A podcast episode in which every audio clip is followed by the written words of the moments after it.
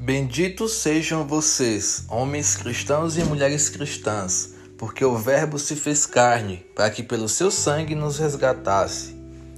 O verso-chave da mensagem de hoje está em Mateus capítulo 1, versículo 1. Registro da genealogia de Jesus Cristo, filho de Davi, filho de Abraão. Disse que Mateus, o escritor de um dos quatro evangelhos, era bastante estudioso e detalhista e que seu evangelho foi escrito especialmente para o judeu, com o objetivo de mostrar-lhes que Jesus era o Messias que haveria de vir e ser da descendência de Davi. Como ele haveria de nascer, se alimentar, crescer e todos os verbos que permeiam a vida humana, ele se fez homem em todos os níveis. Teve fome, teve sede, chorou, sorriu, se entristeceu, amou. Ele foi homem, ele é homem, mas agora glorificado no corpo ressuscitado. Ele sentiu angústias assim como você, foi tentado assim como nós, mas em tudo suportou, em nada pecou. Ele sabia que não poderíamos cumprir toda a lei, e mesmo que cumpríssemos, jamais poderíamos ser justificados por ela, pois a lei não justifica, apenas evidencia o pecado. Então se fez carne para cumprir, não anular toda a lei, e também por isso, para nos justificar mediante a fé nele. Mas não apenas para cumprir a lei ele se fez homem.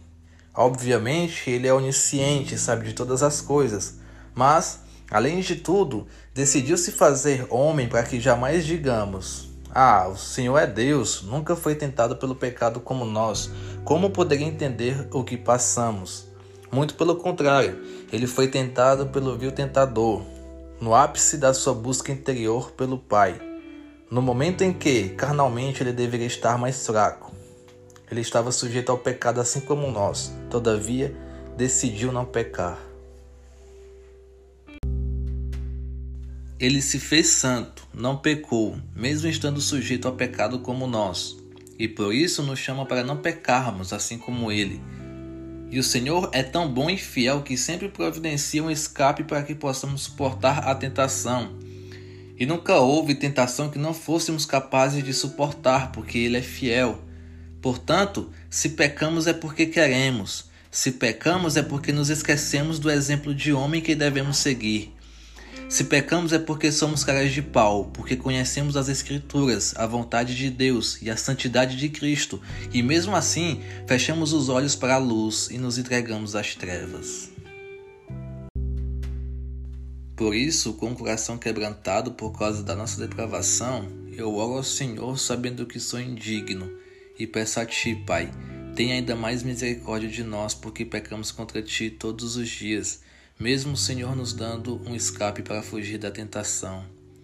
Te louvamos, Jesus, por ter se feito homem, por entender as nossas lutas e as nossas dores e por nos dar um jugo suave e um fardo leve.